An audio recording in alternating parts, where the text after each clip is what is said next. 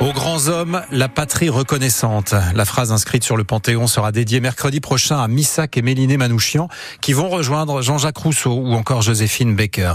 Et si vous ne connaissez pas l'histoire de ce couple de résistants, ni celle du groupe Manouchian, 23 résistants tués pendant la Seconde Guerre mondiale, eh ben ça tombe bien. Le scénariste rémois J.D. Morvan sort une BD sur eux aujourd'hui et il est notre invité ce matin, Margot Turgy. Bonjour Jean-David Morvan. Bonjour. Alors vous nous faites euh, la bande-annonce de votre nouvelle BD, elle parle de qui, de quoi? Oh, Elle parle de, de Manouchian, qui, s'appelle Missak, mais aussi de Méliné et aussi du groupe euh, Manouchian, euh, qui sont des, des résistants étrangers pendant la, la Seconde Guerre mondiale. Et je gage qu'on va en parler mercredi prochain pas mal, puisque Missak et Méliné entrent tous les deux au, au Panthéon. Alors la sortie de votre BD justement aujourd'hui, cinq jours avant cette panthéonisation, est-ce que c'est un joli symbole ou plus que ça? Oui, c'est par hasard en tout cas. Quand euh, quand euh, quand j'ai commencé à, travailler sur cette BD, j'ai vu qu'il y avait des pétitions que j'ai signées d'ailleurs pour euh, pour les faire entrer au Panthéon. Et puis ensuite ensuite j'ai appris qu'il allait entrer au Panthéon et on s'est dit la date de sortie c'est celle-là parce que si on sort plus tard, le problème c'est que tout le monde aura déjà parlé d'eux tellement que plus personne n'aura vraiment envie d'en parler pendant deux, trois, quatre ans. Et moi, j'avais envie qu'on parle de, de, cet album, mais à travers ça, qu'on parle d'eux, parce que je pense qu'ils sont un symbole très fort des étrangers en France euh, qui ne sont, pas tous méchants. dire que les étrangers sont pas tous méchants et dire que les Français sont pas tous gentils. Voilà, c'est important, je pense, de le dire. Ça paraît bête, dit comme ça, mais je crois que ça a son importance. Est-ce qu'il y a aussi un, devoir de mémoire derrière? Moi, j'aime pas le devoir de mémoire, mais j'ai une envie de mémoire, c'est sûr. Hein, c'est quelque chose qui m'apporte euh, et le, le message, il percute la loi immigration en ce moment c'est presque un message contradictoire de, de, faire les deux en même temps, et c'est d'autant plus intéressant que ça nous permet d'engager une sorte de, de discussion morale sur le sujet. Qu'est-ce qui vous a donné au, tout début euh, l'envie d'écrire sur, euh, sur ce couple, sur ce groupe Panouchian en fait, c'est le groupe lui-même, c'est-à-dire que c'est euh, c'est cette résistance. Bon, alors je travaillais avec et je travaille toujours avec une dame qui s'appelle Madeleine Riffaut, qui a 99 ans et qui est une résistante et qui a qui a vu la fiche rouge alors qu'elle était résistante et qui a eu envie d'entrer dans le FTP, c'est-à-dire les frontières et, ce que et, partisans. Oui, exactement. C'est une affiche qui montre dix visages de, de, de personnes qui ont été tuées, fusillées au Mont Valérien euh, le 21 février, et euh, parmi lesquels Manouchian, qui était leur, qui était leur chef.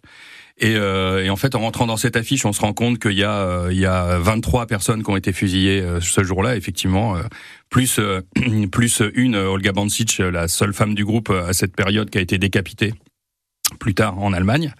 Et donc, en rentrant dans la vie de tous ces gens-là, on se rend compte vraiment de l'état de l'Europe à l'époque et de ce qu'était la France comme comme idéal comme idéal des droits de l'homme finalement. Et que tous ces garçons ils ont lutté pour ça aussi pour parce que leurs parents ont été déportés puisqu'il y avait beaucoup de juifs polonais hongrois etc et donc c'est une carte de l'Europe comme ça à travers euh, très intime à travers des gens euh, qui ont décidé de se battre contre les nazis pour la liberté. Et voilà ça me semble vital. Ça vous a pris combien de temps de sortir cette BD en fait, on est allé très vite. On a travaillé avec mes potes euh, de l'atelier The Tribe, qui est un atelier et moi, et puis Thomas Cherkesian, qui est un jeune dessinateur euh, de, famille euh, arménienne. Et, et, je sais pas, on a dû mettre six mois, sept mois pour le faire. C'était c'était vraiment un gros boulot parce qu'il y a beaucoup de pages. Il y a 160 pages mais, mais ça valait le coup, je pense. Jean-David Morvan, c'est pas la première fois, hein, vous l'avez rappelé, que vous consacrez une, une, œuvre à des personnages de la, de la Seconde Guerre mondiale. En quoi est-ce qu'il vous inspire particulièrement? C'est difficile à dire, je sais pas vraiment, parce que mais je me rends compte que j'ai toujours fait ça, même avant quand je faisais des bandes dessinées de science-fiction euh, ou d'heroic fantasy, je me rends compte que mes personnages étaient toujours des résistants qui étaient en lutte contre un système dictatorial le plus souvent. Et je pense que ça, ça m'inspire. Je sais pas tellement pourquoi. Ça, c'est vraiment une question. Mais en tout cas, ce dont je suis sûr, c'est que plus je travaille sur le sujet, plus je découvre d'autres pistes, d'autres choses à raconter, d'autres points de vue sur cette guerre, parce que chaque, chaque histoire de chaque être humain dans cette guerre est, particulière. Chacun a son, son point de vue, comme j'ai fait par exemple Adieu Birkenau avec euh, Ginette Kolinka. Victor Maté, mais Ginette Kolinka, elle est, euh, elle, elle Victor est Maté, journaliste à Radio France d'ailleurs. Exactement, à mm. France Info, et, euh, et, et, Ginette Kolinka, qui est la maman euh, du batteur de téléphone. On est allé avec elle à Birkenau, et donc c'était une autre manière aussi d'aborder pour moi le, la répression nazie, mais cette fois-ci par la déportation.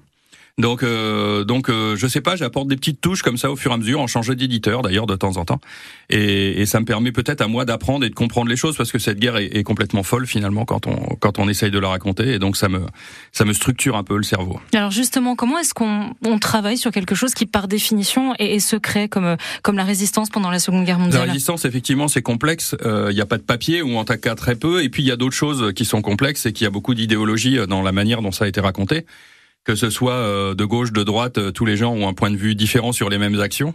Euh, moi, j'ai essayé d'abord de trouver la forme qui me semblait la plus euh, comment dirais-je, qui me correspondait le plus et qui correspondait à la psychologie que je m'étais faite de Missac et de Méliné, parce que c'est une histoire d'amour en fait au départ cette cette bande dessinée.